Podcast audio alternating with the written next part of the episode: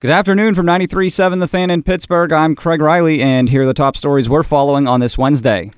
There's a reason why Penguins rookie winger Zach Aston Reese sat out against the Devils. Mike Sullivan said he was hurt in practice on Monday, an upper body injury that will sideline him long term. No one knows how long Matt Murray will be out. You'll remember he suffered a concussion on Monday.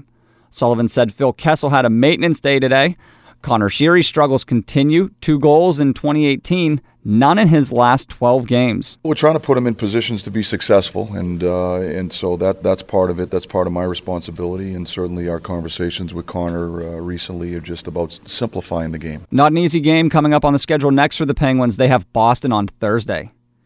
Speaking on day one of the NFL scouting combine in Indianapolis, Steelers GM Kevin Colbert said Ryan Shazier knows that he won't be playing in 2018. Colbert remains hopeful of signing Le'Veon Bell to a long term deal. He also said, Don't believe those reports the Steelers shopped Martavis Bryant. They aren't looking to trade him.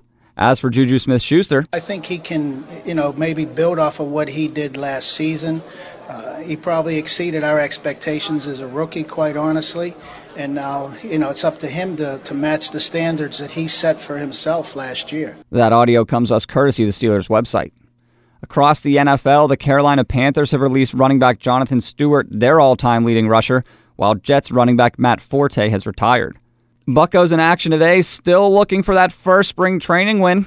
But the Red Sox scored two runs off Kyle Crick in the seventh inning to hand the Buccos a 4 3 loss. Clinton Hurdle pleased with starter Chad Kuhl, six up and six down. Over the winter, I spoke to him a couple times. Lessons learned, valuable experience gained.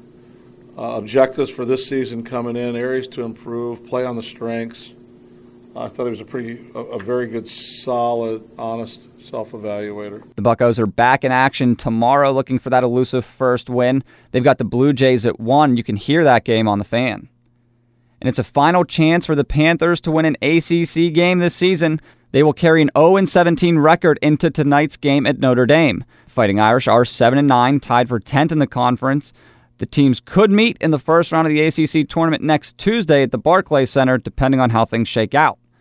Other NCAA news Duquesne logs a six game losing streak into tonight's final home game. The Dukes will host St. Louis. A win assures the Dukes of a non losing first season under head coach Keith Dambrot. And the NEC tournament begins with Robert Morris at Mount St. Mary's. The Colonials lost both regular season meetings, one by 19 and one by 25 points. I'm Craig Riley for 93.7 The Fan.